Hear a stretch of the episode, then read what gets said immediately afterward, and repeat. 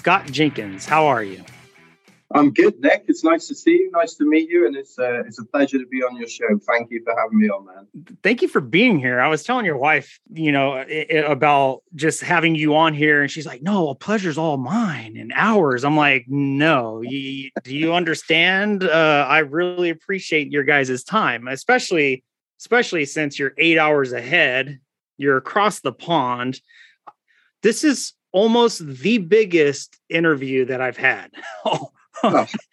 Just because you're in another country and you're 8 hours away. And I mean, the stuff that you've done, it's quite amazing. That's far too kind of you. The pleasure's all mine. It's great to be on your show. And it's probably a good thing that I'm here doing the podcast, because it's Saturday night, like before Christmas. So if I wasn't chatting to you, I'd probably be in the pub somewhere. So you keep me out of the pub, which is good. Good for my running. That's good. I'm glad, especially with the ankle. We were talking ankle injuries. People know I'm going through mine. You went through yours, and it looked similar. I don't know how you're still running on it, and it just looked like elephantitis, like mine, But it's a different story. So, for the people that don't know who you are, I know that very little do.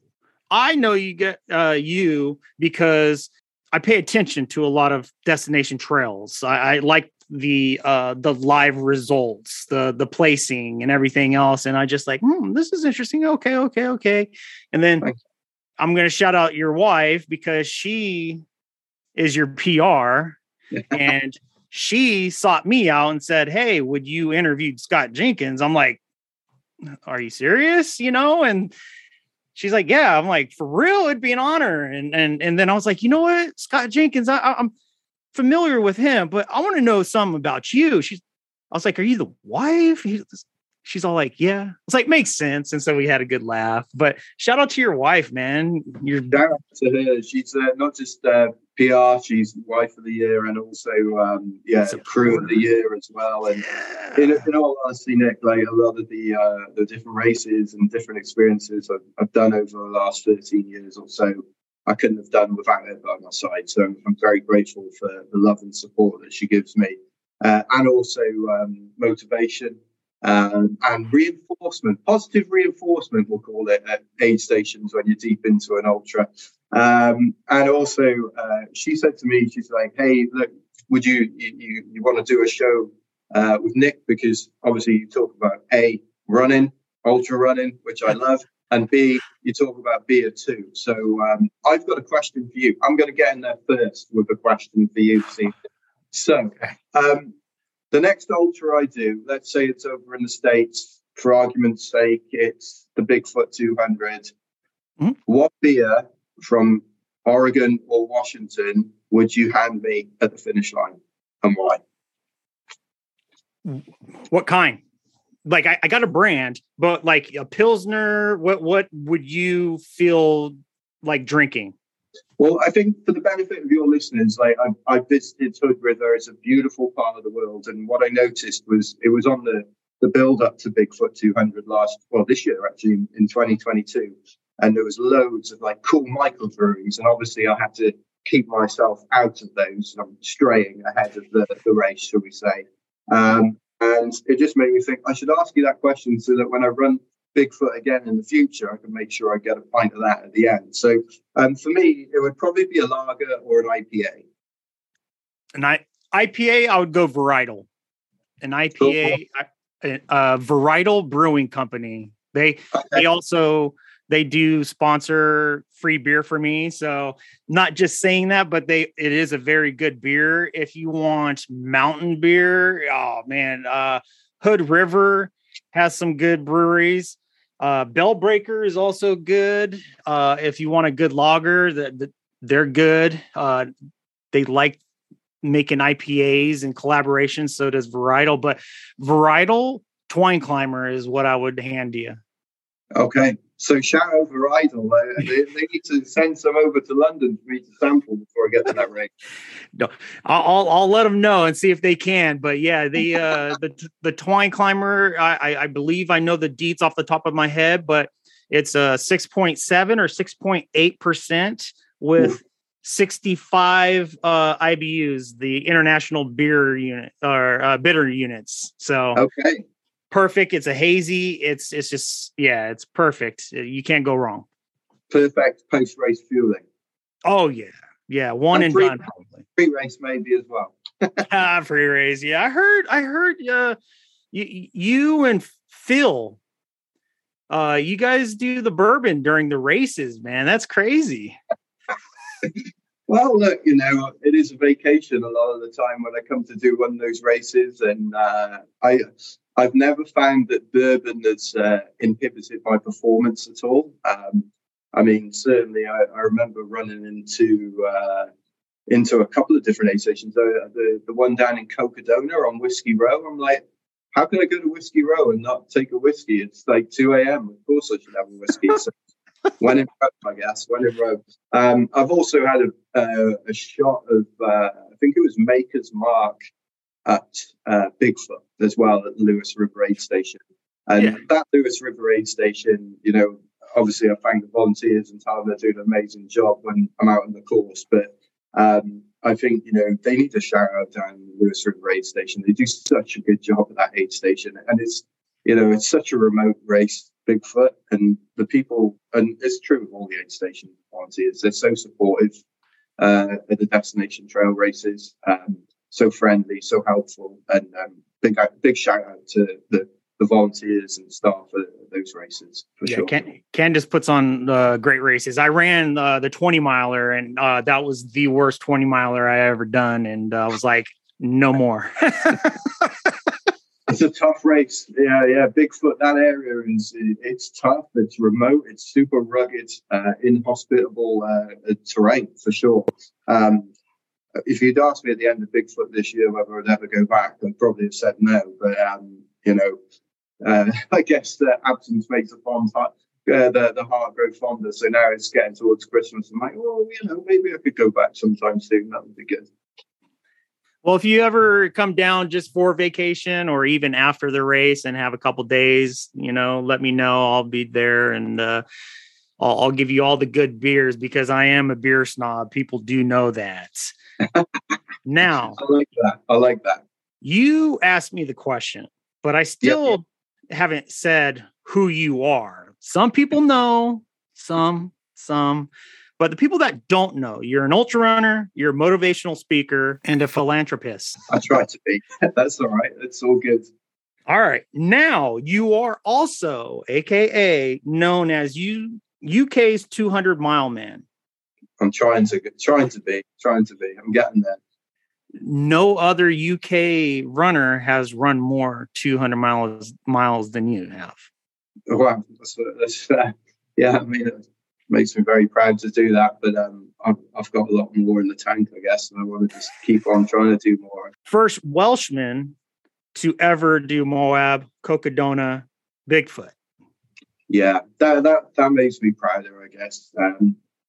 I when you do a race, like, you know, I come from a small country, Wales, and it's like a population of 3 million people, right? And you know, when you come from a smaller country, and particularly in Wales, people are very proud of being from there. And, you know, for me to come out and run a race like Moab or Cocodona or Bigfoot, like, you know, I'm not used to that terrain. I don't train at any kind of altitude. I don't have a desert on the doorstep. I live in London these days. And, you know, there's a lot that goes into kind of taking on one of those races. And for me, like, you know, that, it's crossed my mind a few times in the last kind of 30, 40, 50 miles of those individual races. You know, I'm the first person from my little corner of the planet to ever pass that way through a remote trail on the side of the mountains in the Pacific Northwest. Now, you're from there, so you're up in that kind of terrain all the time. But to me, that's something that I'm kind of proud of because, you know, it's kind of the first for your country, I guess. Yeah.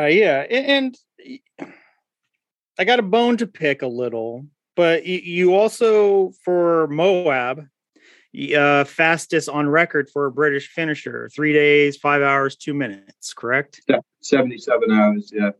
Okay. So when mentioning, or when your wife approached me and said that, quote unquote, you're not a podium finisher, I was like, are you kidding me?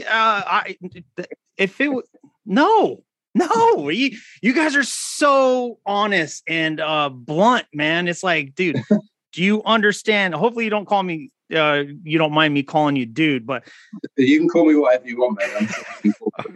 All right. I'm Mr. Obvious, and I want you to think, and I want you to go back there because your wife's not there. She's in the house, right? You're in the garage, and Moab, you finish 15th out of 227. Okay. Bigfoot, 25th out of 205. Cocodona, 36 out of 239. Room for improvement. Oh my God, that's where your wife gets it from. You guys are two peas in a pod. Okay. So you're not a podium finisher, but I swear those numbers, I'm not a mathematician, because if I was, I would be an engineer. I'm a social worker. I work, with mental health and everything else. Yeah. And if my math is correct, that's like 80%, top 80. I mean, top 5%. Well, that's very kind, and they stopped to kind of think of it that way. So it's up there. My day and, thank you, man. It's really kind of you to say that. I'm a little bit kind of lost words on it, really, because I've never really stopped to reflect on those kind of achievements. I've always kind of thought, right, what's next? And it's only when someone like yourself kindly puts it like that you stop and think about it. And I guess the biggest one for me, well, there's two. Cocodona I was pleased with because I rolled my ankle at mile 90. It was pretty bad. We discussed that before we came on the show. You and I was kindred spirits on the rolled ankle front. And I was just pleased to finish that sucker off with the ankle being like that for 160 miles. But Moab, it stands out to me because... I'm not sure whether you've ever heard this story. Maybe one or two of your listeners may have heard it before. But in 2019, I went to run the Moab 240, and I had no concept of what sleep deprivation was. And I just kind of just kept on running, and it was going pretty well for my first ever 200-mile race, and I came into mile 200 and. In 15th place, and my good friend Rhydian Morgan, who'd come over from Wales to support me, said, look, I'll pace you through to the last aid station. So we did the next kind of 24 miles together, and he told me afterwards, he said, it's the weirdest thing, you just kind of kept sitting on the floor and refusing to move.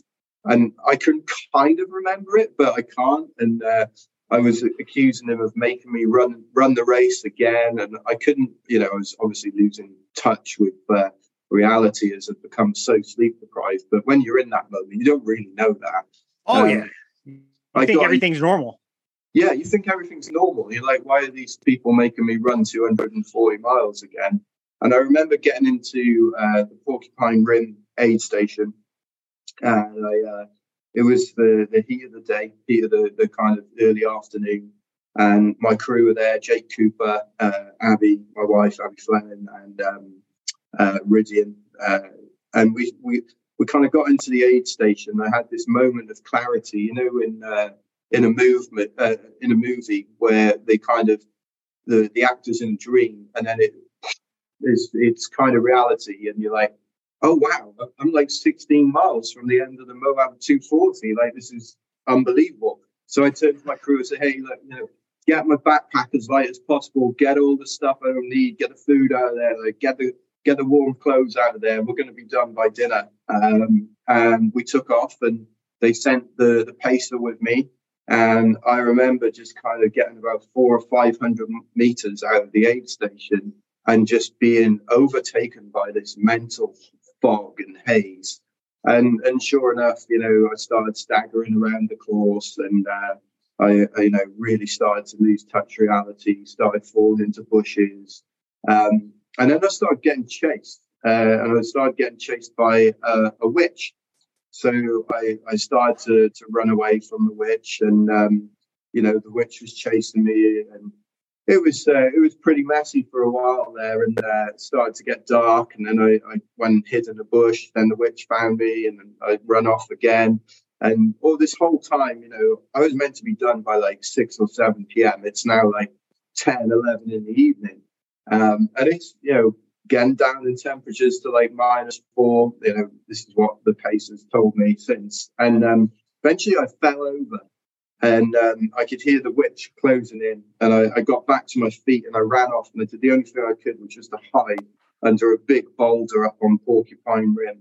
And I could hear the witch shouting and shouting for me. And eventually the witch kind of stuck her head under the rock. And I kind of turned and put my fingers in a crucifix. And I went, "Away, witch, get away from me, leave me alone." And I'll never forget the witch turned around and went, "I'm not a witch, I'm your wife." And the old time, the witch, and I still maintain, Nick, that I'm factually correct. The witch was, in fact, my dearly beloved wife, who was pacing me for the last section. Long story short, I was stuck under the rocks for quite some time. They couldn't get me out. A runner called Jason Wooden from Utah came along with some cookies, used them as bait to get me out from under the rock. It worked perfectly. And eventually they got me home in 35th place. So that was my first experience of running 200 miles in the Moab 240 in 2019.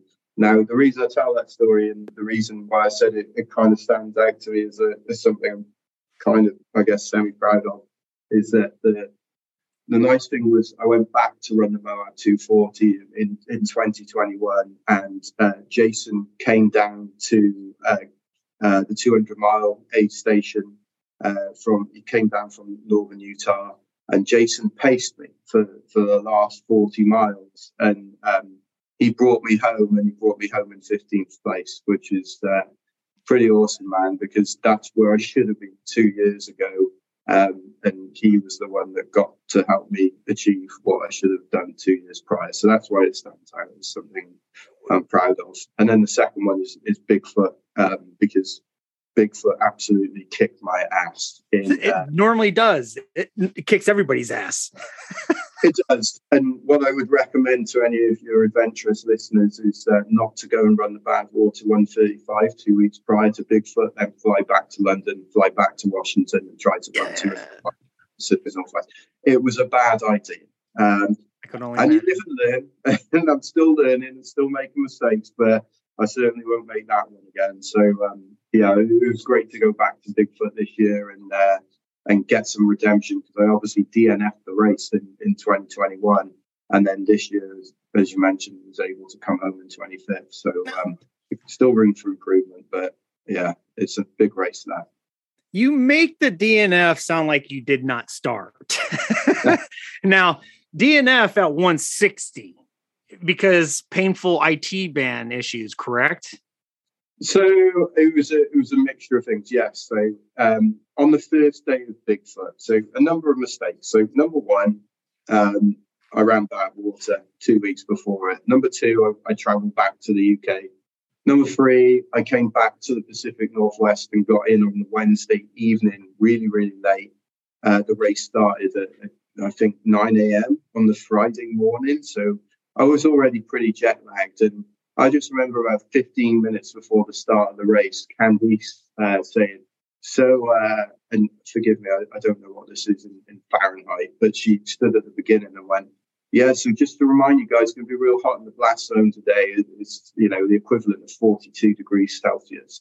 And I'm thinking to myself, hang on, I was just down in Badwater and it was 52. So this is going to be really, really like unseasonably hot for like this area. And I looked at my pack and I'm like, oh no, I've left my water bladder in London. Like, I didn't even think to bring it. Like, just because I thought Pacific Northwest equals, you know, relatively, you know, decent climate. I didn't, you know. It gets hot. It gets hot. it gets hot, especially up on that Mount St. Helens and that blast zone with the exposure there. And it's a big gap from like, I think it's mile 12 to mile 30 with very limited water supply. And, you know, it was a massive mistake and something I'll never repeat. But basically, I got dehydrated. It took me way too long to get into Windy Ridge. And from there, I was constantly trying to battle to get myself back on track in the race. And I did for a little bit. But then I got dehydrated again on the second day. And, it just led to an IT band issue, which I couldn't fix. No. But I did find a way. Like, I found was that if I took enough ibuprofen, and I'm not condoning that for any listeners, but it does work. I took enough ibuprofen and we call it paracetamol, so like a aspirin, that kind of thing. You guys have over there. If I took enough of those and put my knee into the cold water crossings, because there's quite a few of them in the second part of that race, it would numb the pain enough to kind of keep me moving forward. The problem was that I was getting slower and slower. And I basically got into Klickitat. And the Klickitat area and that trail is something that I feel in a weird way like a spiritual connection to. And I know Candice calls that section the dark side of the moon. It's a weird place. Like, it's a really weird, eerie trail. But it gives me goosebumps about that trail. There's no other part of the race where I've like felt that way about a course, but like it feels like it's all. This sounds really like spiritual, and I'm not particularly, but it feels like it's alive a little bit. Like my first experience of Klickitat was coming out of that aid station. It was pitch black. You kind of go through this this gap in the hedgeway in the shrubbery. And then, boom, the lights are out. It's dark. There's mist coming in. There's rain coming in. I was super sleep deprived because I'd been so slow. And I tried to avoid that. You know, I knew I'd made mistakes with that in the past, but I couldn't physically avoid it because of the time balance.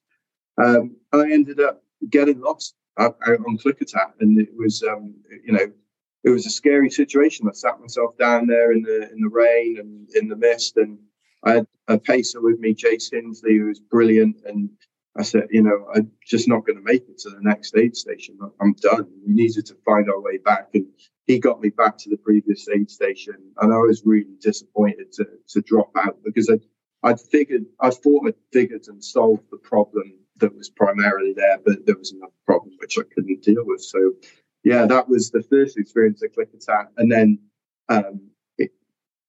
forgive me, in 2022, I got back to Klickitat, and what was really nice was that some of the volunteers recognised me, the pacer with me, and my good buddy Wes Plate, who was also running the race. We teamed up together, so we were out on the Klickitat trail, and again, like super like eerie vibe to that trail. It's super technical. It's super overgrown. It's just a very demanding section of any race, but to have that at mile 160 to 180, there's not many sections of a race that are that tricky and technical.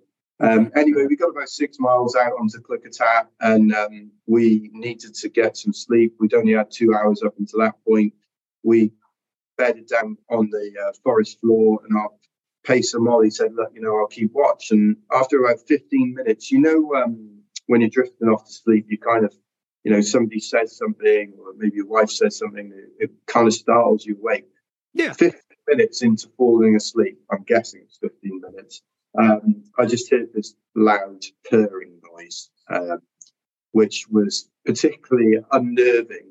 And I was so tired, I just wrapped the foil blanket, like, tighter around me.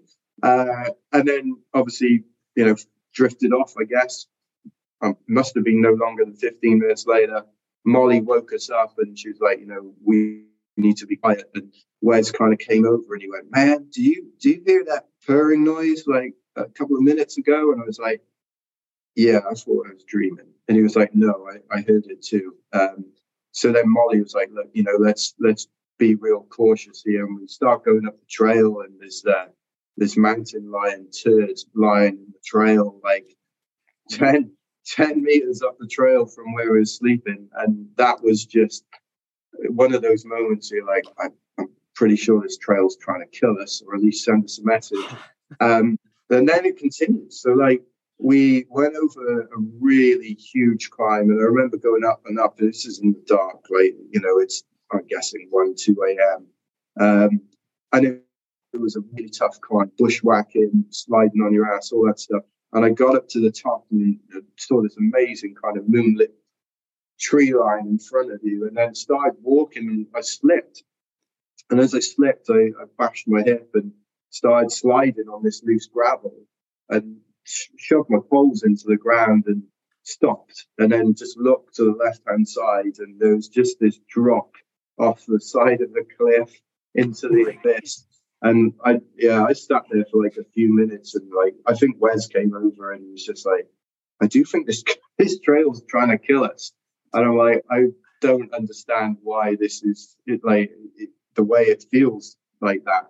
And then the next thing, like just before sunrise, as we coming towards the end of that section, both our Garmin's failed in exactly the same spot, and it came up with an error on my Garmin that I've never seen before. And I've run, as you know, multiple 200 milers, 250, 240s, and I've never, still to this day, seen the same error that occurred on that Klickitat section. So that's crazy. It's a little bit strange. It's a little bit strange. Anyway, I've rambled on enough about Bigfoot. No, I think we've heard a lot of stories. I've heard a lot of stories. I've had, people share them, their stories on when they're delirious and sleep deprived and everything else. But I think your story takes the cake, especially with you thinking that it was the purring was, a nightmare, when in fact it was reality, a cougar that can tear you up. How many people were in your group? 3.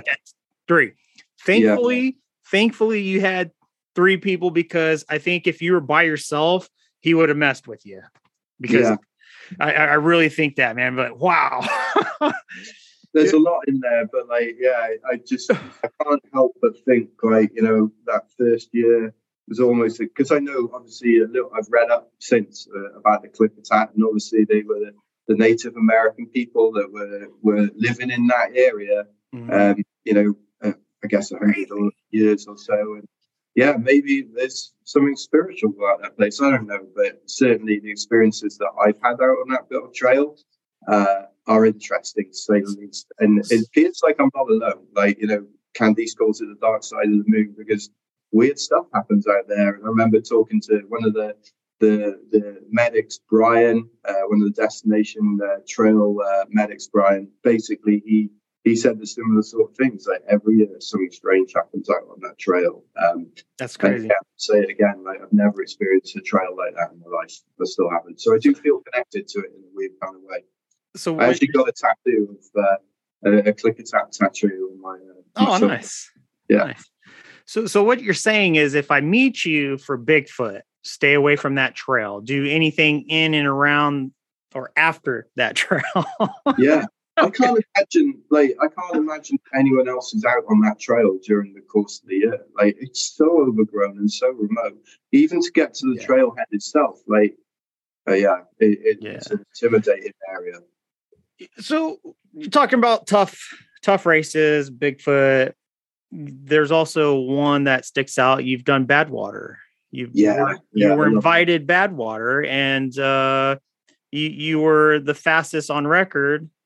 Right. Or but your brother was you were behind your brother during that Badwater, correct? So my brother ran Badwater in 2019. And then we both, and kudos to him, shout out to him. He became the first Welsh person to ever run Badwater, which is super cool. And he did a faster time than me. He's got the fastest time for a Welshman, which I'm super happy for him on that as well, which is cool. He did it in 2019. We both applied in 2020. Obviously, the travel restrictions being the way they were, he made his own plans to go to Mexico and quarantine, I believe, which didn't end up coming to fruition. I made my own plans as well, which was to, well, to be honest, it wasn't really planned. I emailed the UK Athletics Association, got a phone number, rang them up and said, hey, is there anything you can do to help me? And a week before Badwater was due to take place, I got a PDF through from the US Olympic Committee giving me travel dispensation, which was incredible because I was one of the only people to be able to fly between the UK and the US during COVID, which was amazing, absolute privilege. And it was just by luck that happened. So I got to run it in 2021, I got to run it. And then this year, I went and paced my good friend Laura Watts, and she ran it this year, and also my brother ran it this year as well. So who knows, maybe in 2023, me and my brother hopefully can both apply and hopefully both get in, and it would be awesome to run it with him. Kind of interesting, you're not a podium finisher, but you get an invite, a special invite, so you're kind of a big deal. Yeah. My bookcase smells of rich mahogany. Isn't that what Will Ferrell would say in Anchorman? Right. Yeah, no, I'm definitely not. You're far too kind. Thank you. So it's in the blood, man. You, your brother, you guys are probably up there when it comes to Welsh runners. Probably. I guess we're not the fastest, but I guess we're the decent ultra runners that have been doing it a long time now, I guess. And it's really nice. It's really kind of unique, I suppose. That I don't know. I think it's less than 1,000 people have finished Badwater officially. Exactly. You were 938, I believe. It's 924 because I've got that tattooed on my arm as well. So there you go. Right. And you're definitely not right on that. Okay. Too, man. It hurts too much. I mean, it's pretty nice to reflect on the fact that, two brothers from a small country, small town have run an epic race like Badwater. And the thing Chris Costman, the race director, says about Badwater is like more people have climbed Everest than have run across Death Valley, and something I could be really proud of. Like when we get older and we're sat on the sofa not doing too much, it's something to look back on fondly. It's crazy. So we can talk about destination trails. A lot of people, the listeners, they know about Moab, they know about the Triple Crown, they know about destination trails. I want to dive in deep when it all started, how it all started, and why it all started. Let's start with in 2010, your first thing that big thing that you've done. You started out with, you started a marathon, 75 marathons in 75 days, going from Boston to Austin, Texas. That comes out to be 2,000 miles, correct? Correct. Yeah. It was all for charity, but what allowed you, or what had started around that time for you to even fathom that 2,000 miles, 75 marathons in 75 days? What was going on in your life? It's a good question, and thank you for asking it. So I guess, I turned 30 whilst we were doing Boston to Austin. So when we came up with the idea, I was 29, and I was working in a gym in South Wales, which is, where I'm from. And there was a guy there called Colin, and Colin used to come in every week, and he was like the kind of founder of the Healthy Hearts Club there, basically. Lovely, lovely guy. And, every week he used to come in, and he had like this enthusiasm, and the weather would be horrible outside, or, there'd be stuff going on, and he'd still be like really happy and positive. And one day I just, I was working in the gym, and, I'd help them with the equipment and the machines and whatnot. And I asked him, I said, Colin, you come in every week. Why are you so like happy and positive? And he just stopped and he said, look, you know, I've had a cardiac event. I've had well, I think it was a heart attack he had, so forgive me if it wasn't that. Maybe it was a stent. But he just turned to me and said that, you know, I feel like I've got a second lease of life. And to me, you know, in that moment, I was like, okay, yeah, it makes sense. And then I kind of, it like reflected on over the course of probably a couple of weeks where, you know, I'm working in the gym, cleaning the machine, sweeping the floors, all that stuff. And I'm thinking to myself, what have I done with my life that, you know, and that I could be proud of, you know, and kind of got me thinking, well, actually, maybe I should do something to help Colin and his Healthy Hearts group. Maybe I could do something for the British Heart Foundation. And, you know, we'd spent a bit of time, me and my brother, in the States. We've made some, and still to this day have some great friends out there. And we have a good friend called Rusty Tolliver, and Rusty's based out of Austin, down there in Texas.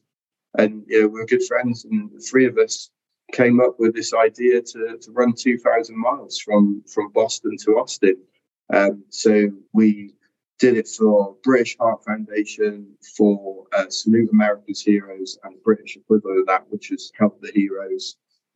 So we did that. It was 75 marathons, 75 days, you know, came out at 2,000 miles. And I think the thing that kind of clicked for me was, you know, it was an incredibly difficult undertaking, and probably something that we didn't underestimate. We knew it was going to be hard, but, you know, I think the reality of the day-to-day grind was really tough to take. But, you know, once you finish that and you reflect on it, it kind of got me thinking, actually, you know, there's a lot more that I can do here for good, to help people through my running. We fundraised, I think we raised over like 12,000 in total for those charities, 12,000 pounds.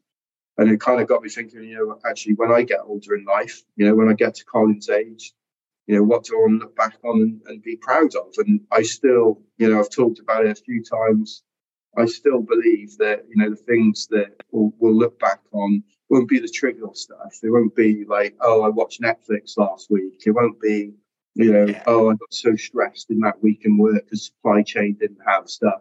It'll be the times where we had some adventure with friends, family, colleagues, and did some good to help other people along the way. And, you know, for me, right here, right now, I feel like in however many years it may be, I'm sat on the sofa, I can look back at those things and go, all right, you know, you've helped other people on their journey through life. And that's where all the ultra running comes in, because obviously people like seeing me suffer.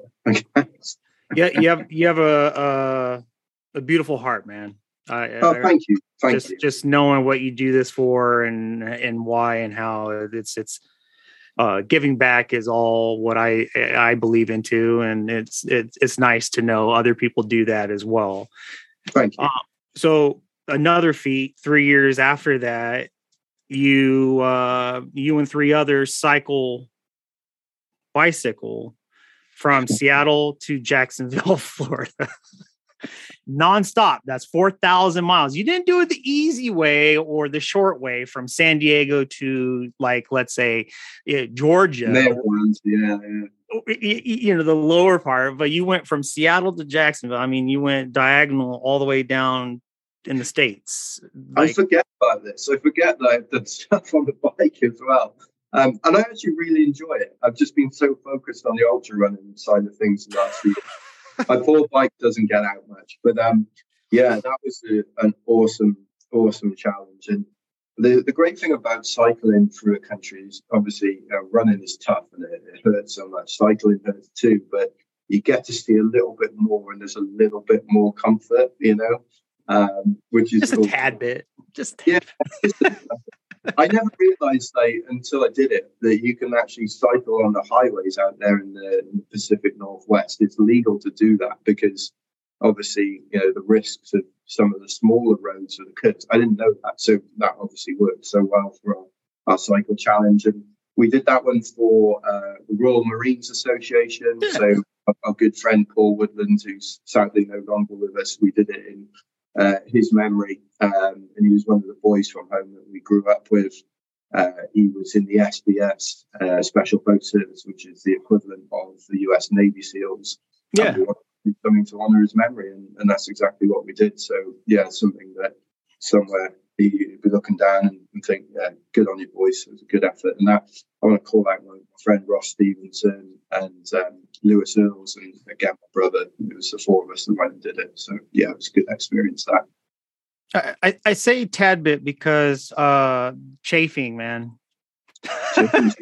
Chafing's hey, I mean, I'm not sponsored by Squirrel Nut Butter, but if I went back and did that ride again, Squirrel Nut Butter is getting salubriously applied to many crevices.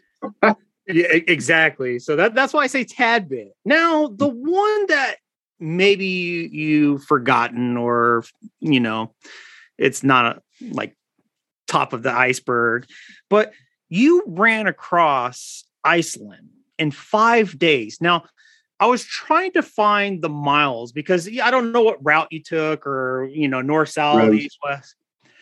How many miles? It was, I can't remember. It's about 200 miles, I think it was, something like that.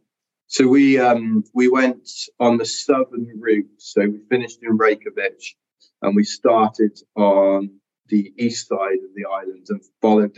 There's one like circular road that goes right the way around Iceland.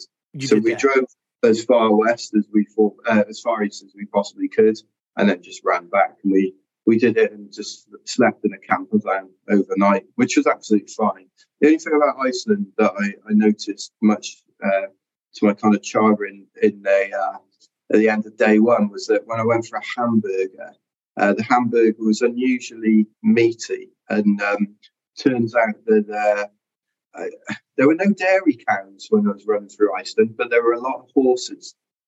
So I'm pretty sure that was the first time that I'd had a horse burger in my life, but it was delicious. Sorry to No. So if you know, Burger King had an issue with putting horse meat in their burgers too. They got in trouble for that. So that did they? Oh yeah. Yeah.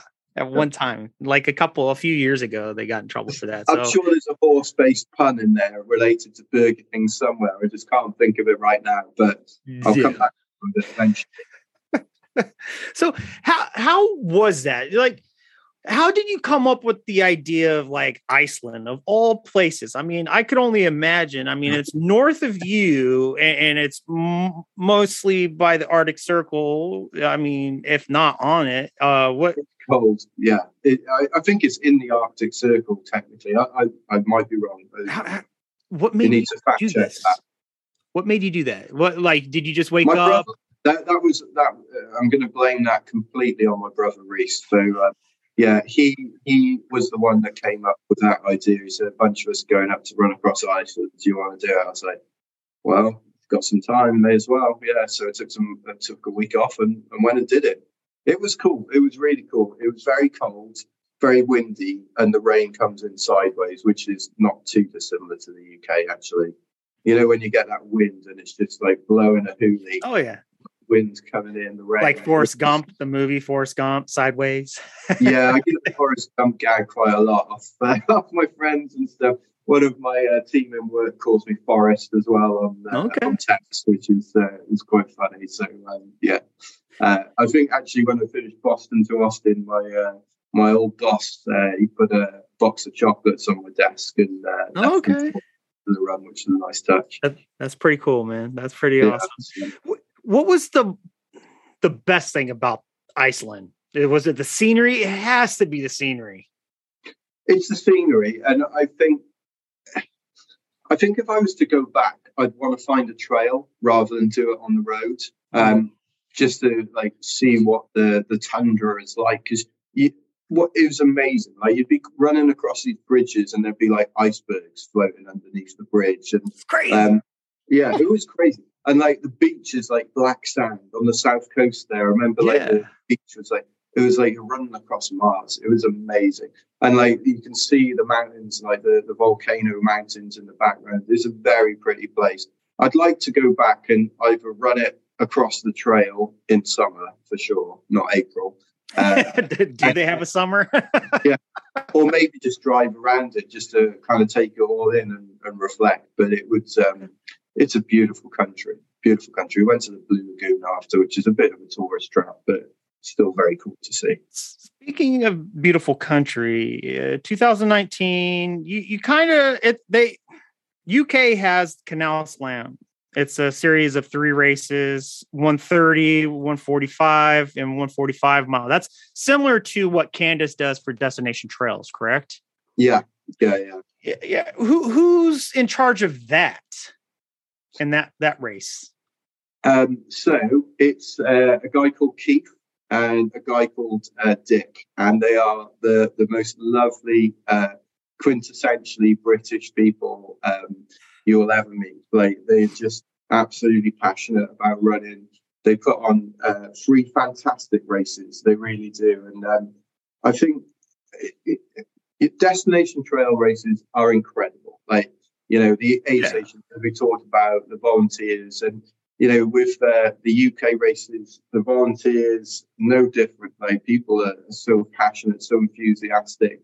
What I love about the canal races is, for such a large undertaking, they're really still quite like low key. And what I mean by that is not a disservice. It's actually like a real nod of the cap. So, like, it's old school ultra running. Like, you know, you're going to run 145 miles down a canal that was developed, you know, in the Industrial Revolution to transport, you know, industrial steel, coal, between Birmingham and London, which are the two biggest cities in the UK, and everything that comes along with that. So you're going to run through towns, you're going to run through countryside, and like, that's awesome.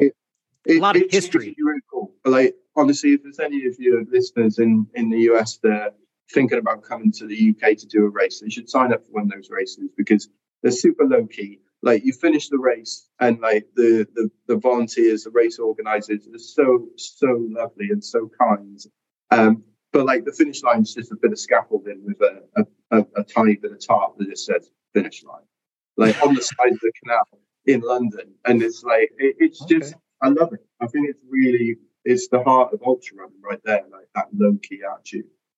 Is it easier to register than Destination Trails? So the Grand Union Canal race, which is the original race between Birmingham and London, is a lottery. The Kennet and Avon Canal race between Bristol and London, which is actually 155 miles. It's billed as 145. You are factually correct on that. Just turns out that it ends up at 155. Again, it's like quintessential British, like, well, you know, the medal said 145, so that's what you're getting. That one you can, I think, is a little bit less signed up for, so you can put your name down for that. And then, actually, my favourite of the three is probably Liverpool to Leeds. Like, I think it's just a really pretty route. You come out of Liverpool and you kind of go through the edge of the Yorkshire Dales and through the Pennines there into Leeds. And yeah, it's the last of the three, and it's a really cool race.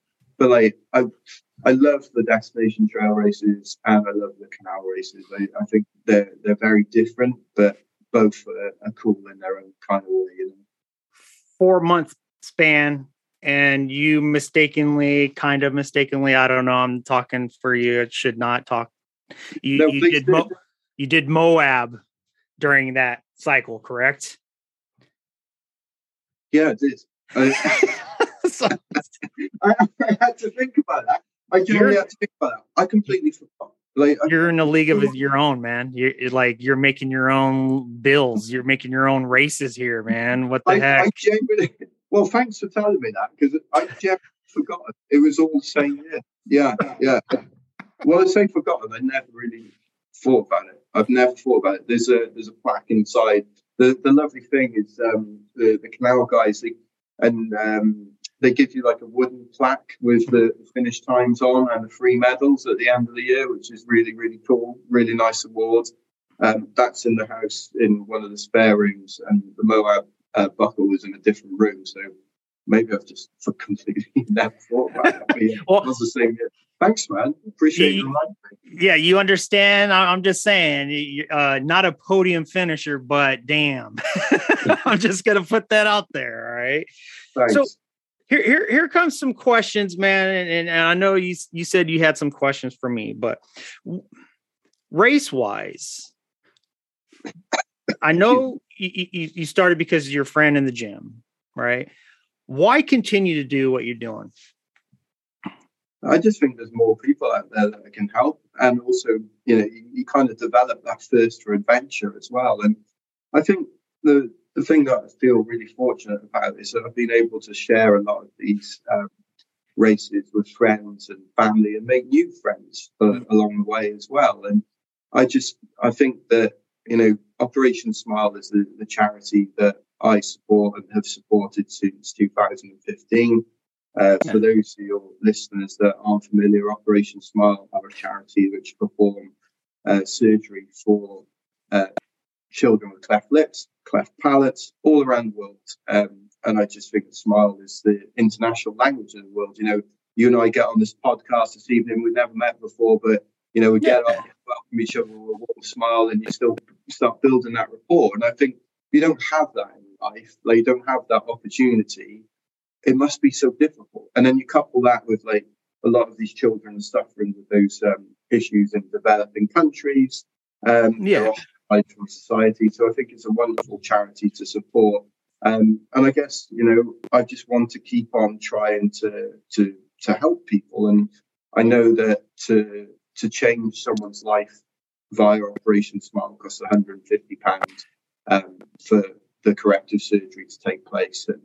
And I, in no way is this a brag, but I was on the phone to Operation Smile last Friday. I speak to them regularly, and they said to me, "You've raised 93 smiles over, you know, the course of the last 8 years since you've supported us," and which I'd never totaled up again. And I was kind of cool to hear. But the first thing I said was like, "Well, damn, I've got to get over 100, and I better do that soon." So to answer your question, I've still got what to do to help others, and that's why I keep doing that. That's awesome. And I'm glad you brought that up, because I kind of have a niche of, you know, bringing, you know, segues in, and I wanted to end on that. So you don't have to remind me, but just be warned that I will be talking about Operation Smiles and you and everything else. And what you do is a beautiful thing for the kids, because I've had two friends, that I've worked with that had kids or babies with cleft palates, and it is just hell on kids. The surgery, just reconstructive. It's more hell on the parents, because you know, it's so much pain and agony to see, and go through. So it's a horrendous situation, and you know, we're very fortunate in the US and UK in that we live in countries with established healthcare systems, right? And, you know, we can go and seek the treatment for whatever our issue is. And I think, you know, I was very fortunate to go on an Operation Smile program in the September or October of 2015 to a small town in northern Ethiopia. And, you know, you had families traveling for like 3 or 4 days by foot to a hospital triage centre, not knowing whether, you know, their child would have the procedure that they require to change their life. And it was heartbreaking because some of the people there got the operation they needed. And there's only so many people you can treat when you're there for a week. And obviously, you know, heartbreakingly, some people wouldn't have got the care that they need. So, again, that's another reason why you keep on pushing and striving to do more. And one of the great things about Operation Smile now is that they're trying to establish programs in countries that, you know, don't just go and try to help for a week, but they go and they train people to become plastic surgeons. So if, as an example, in Rwanda, Operation Smile trained the first 2 plastic surgeons for that country. And you know, that's a war-torn country that was affected by genocide a long time ago. So, I should say. And, you know, if they can train those consultants, and those consultants can train some more, and all of a sudden you've made a massive difference to that country. So, it's a great scheme, a great program, a great charity.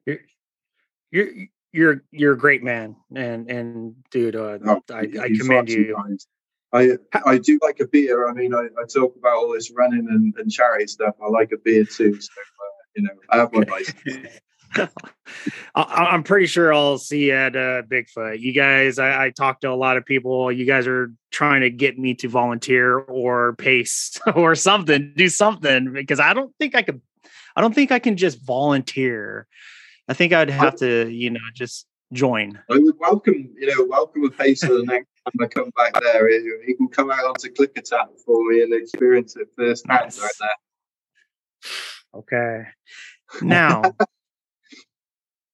how do you do what you do? You talked about jet lag, you travel, expenses, and you also, you're not all said and done. Like you have a day job, you have a real life. You don't just eat, sleep, run. You eat, sleep, work, run, wife, real life things, drink beer. How do you do all that? Do you ever sleep? Yeah, I love a sleep. Usually after several beers and a couple of melatonin. So it's something that I try not to think about too much in terms of like, okay, you've got so much to get through all the time. Perhaps it's one of those things where you're constantly doing stuff. And it's only really maybe like this time of year when you sit down at Christmas with your family and stop and reflect on things that, you know, it takes a lot. But for me, I think it's just worth the time investment to have these adventures in life, I guess. You know, I worked full time for Johnson & Johnson, ironically, as an ultra runner in hip and knee replacement. So that's what I specialize in. Excuse me. Touch wood, the joints are holding up okay so far. And then outside of that, I just, you know, I dedicate my time to training and trying to do a bit of good stuff for charity through the running. And yeah, trying to find a balance isn't always easy, but I guess the payoff is when you put in all that hard work and training and you get to go to somewhere that's beautiful, like the Cascade area or Moab or, you know, Iceland. Yeah. Payoffs there, you know, being in that moment, because money can't buy those experiences. I paid to do all my races and all my travel myself, and that's crazy man. But like, you know, I would rather spend the money that I earn on having those experiences and, you know, doing a bit of good, because, you know, at the end of our life it doesn't matter what's in your bank account, but it'll matter what you've got to reflect on, and it comes back to the point of wanting to reflect on adventure and doing some good. And I guess it's, we're almost done, but the cycle I'm in now where I just keep doing more and more. Right. You also have one. You also have one heck of a wife, man. She's like very supportive. Like you could only do so much with your partner, but you end up going with her. She ends up enjoying these with you, and she's your crew, your pit crew, the manager. She is the bee's knees of the operation, correct? Definitely. She keeps me on the straight and narrow for sure. And she's given me, as I said, a few positive reinforcement chats at a number of different aid stations over the years. And honestly, I couldn't have done it without all of the help and support of Abby. She's just pushed me to want to achieve more and more and more. And, you know, I recently went to, you know, talk about the finishes, but I went to a race over in Cape Town in South Africa a month ago and ended up dropping out after 55 miles. And, you know, immediately, obviously I was disappointed, but I was going into that race with an injury, and that's not an excuse. But it subsequently turns out that I've actually got bursitis at the moment. I've been to the physio today. It's been diagnosed as bursitis. Basically, Abby immediately could tell I was disappointed and said, "You need to watch this documentary on Netflix about this tennis player who, you know, he had a career, then dropped a little bit, and then he came back, and this is how he did it." And I watched it on the plane home, and, you know, she knows how to kind of motivate me and make me want to refocus on the goal. And, you know, now coming back and now, you know, once I get this hip sorted, I'm really focused on next year and next year's plans and wanting to do more and push myself. Get to 100 smiles. That would be awesome if we could do that. Nice. Okay. All right. It's not finishing. It's allowing kids to smile completely. So that's awesome, man. Yeah, that would be cool. And go ahead. No, I've got some big kind of ideas in my head for next year as well. So. Nice. Okay. Well, whenever you want to display it or bring it up, you can always hit me up and we'll talk about it.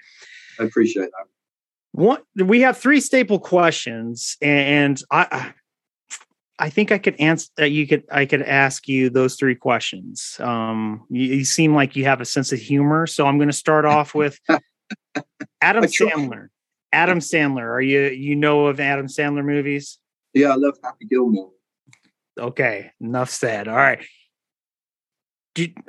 I'm probably culturally stupid on this, but do you guys have peanut butter like we do in the States?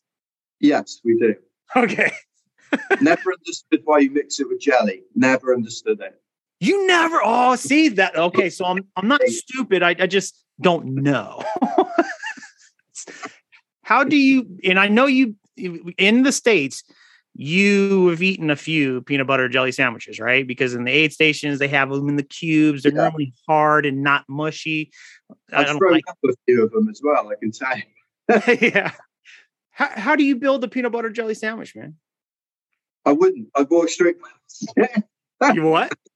I wouldn't. I'd walk straight past it. I generally don't eat them. I've tried them like twice in races because I was like, on desperation station trying to think like, okay, I need to eat something, let me try that, and both times I've eaten them I've been sick, so I'm sure they're delightful, they're just not for me, thank you.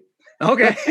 Hey, you're the first that said nope, not for me. I've thrown it in the trash, that's what I'd make of it. I gotta say, one of the great things about destination trail races is like the food those guys put on at the aid stations is insane. Like there's no one does it better. I gotta say, like, you know, you go to like the most remote place on the side of the Cascade Mountains, and they're like, hey, do you want a quesadilla, burger, hot dog, you know, tacos? What do you want? And it's just like that it's makes crazy. Such a difference in the 200-mile race because you can't get through one of those things without having some real food. No. Mm.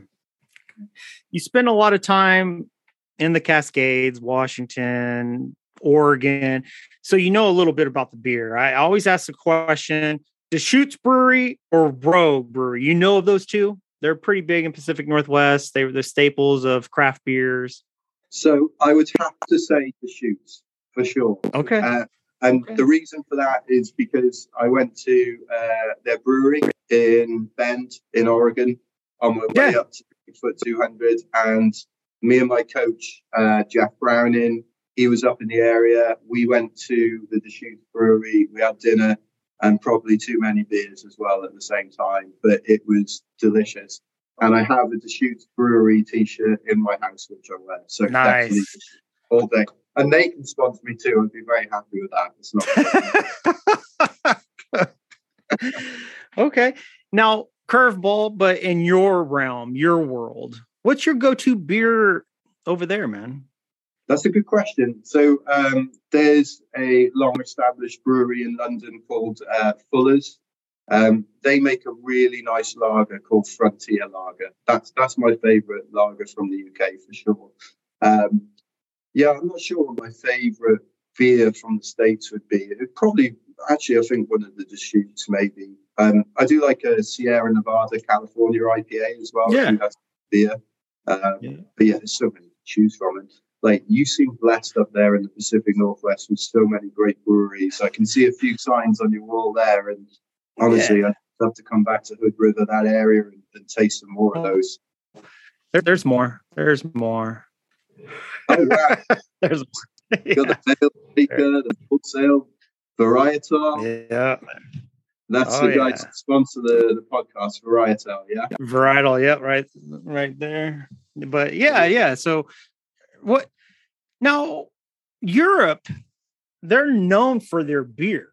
You got to have the best beer, better than ours, right? Or is it similar? Come on. Germany, I was stationed in Germany, and German beer is a lot better than American. Were you in the military? Yep.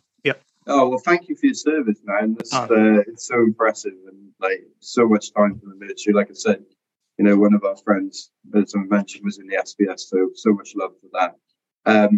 Breweries in Germany, I mean, I wouldn't go to Germany drinking in, but I guess in London you do get smaller microbreweries, but like I feel like certainly in like the Pacific Northwest, you've got like such a wide choice of like cool microbreweries, and they're all branded really well as well, which are, you know, obviously that entices you. But then they've got the beer to back it up. Like Germany has so many good beers. It's just something to choose from. But yeah, I guess I've probably drunk more beer in the UK in the US than Germany, probably.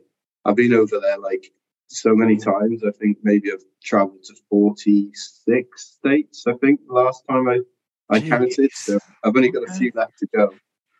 What's the oldest brewery where you live? And when was it established?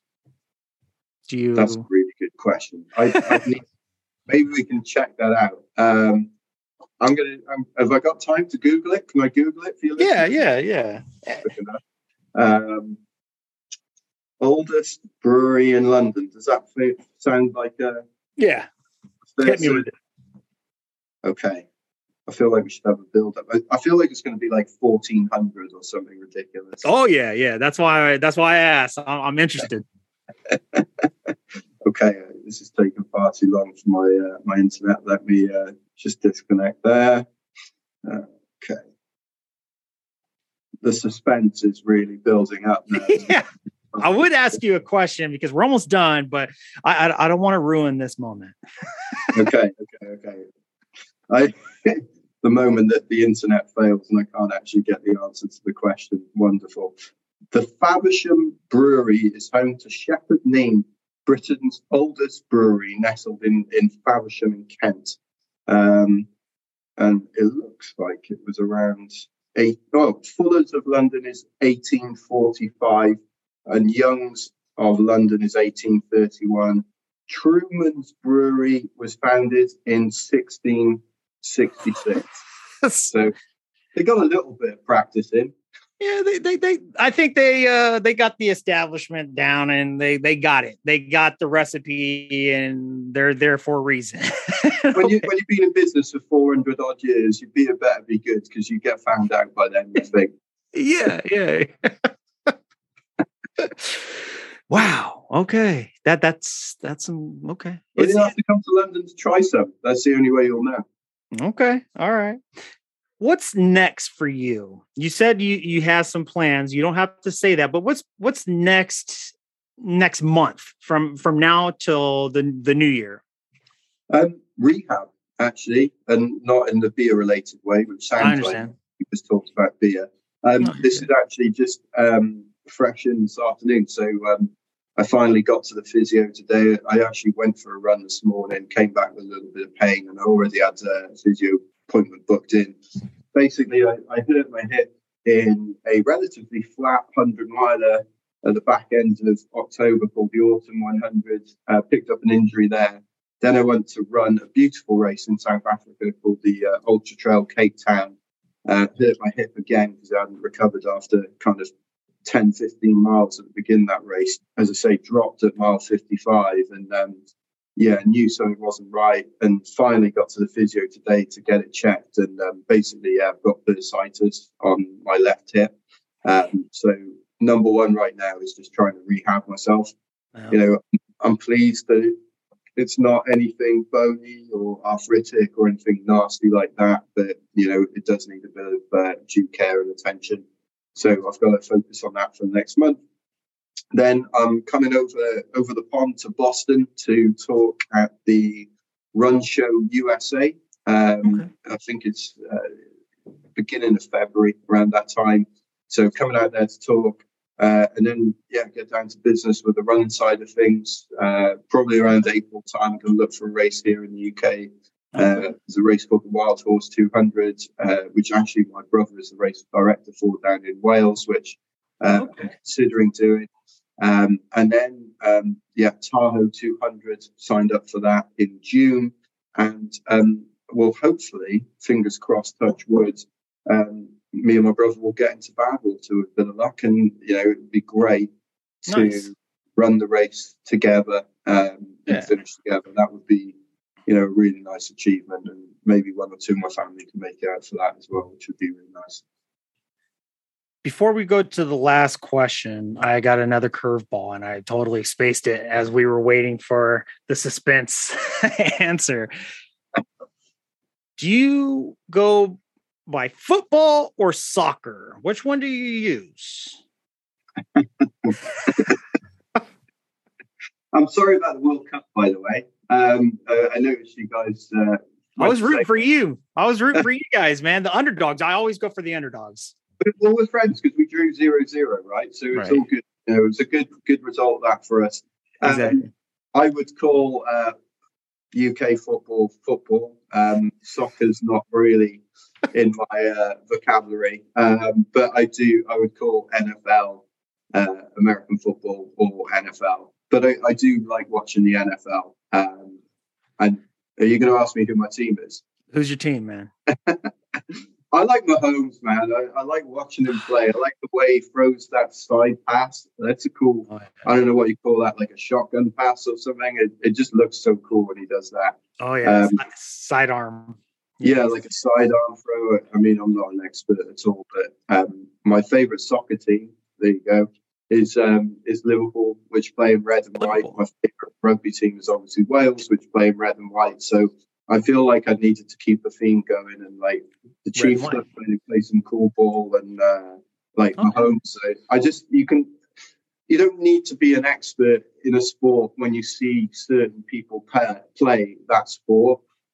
You're witnessing it now in the soccer World Cup with Messi. That's going to be a huge game tomorrow for Argentina. I really hope that he wins the World Cup. You watch Jordan when he played basketball. Again, you don't need to understand all the rules, but what you can see is that there's someone there transcending what's possible in that sport. And, the same way when you watch someone like Courtney DeWalter run an ultra, just so much love and respect for Courtney. She's an incredible. Greatness. Oh, yeah. You're just witnessing greatness. And, that's cool. Like Lewis Hamilton in Formula One, it's cool whether you understand the rules or not. Just to see that and be there to see that, it's cool. Your end goal. When do you know you hit the top? That's a good question. I guess for me, you talked about the podium earlier.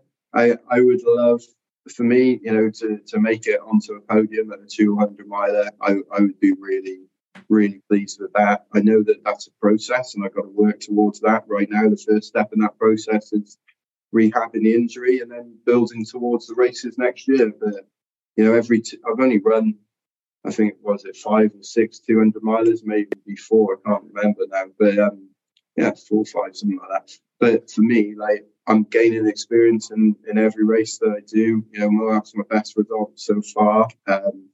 But I know that there's still areas for me to work on, like mobility, flexibility. Maybe if I had done that prior to Autumn 100, I wouldn't have had this injury. So still room for improvement. If I can make it into the top 10, then, if I can make it into the top 10 in the race, then there's no reason why you can't make it into the top 3. So that's the goal, I guess.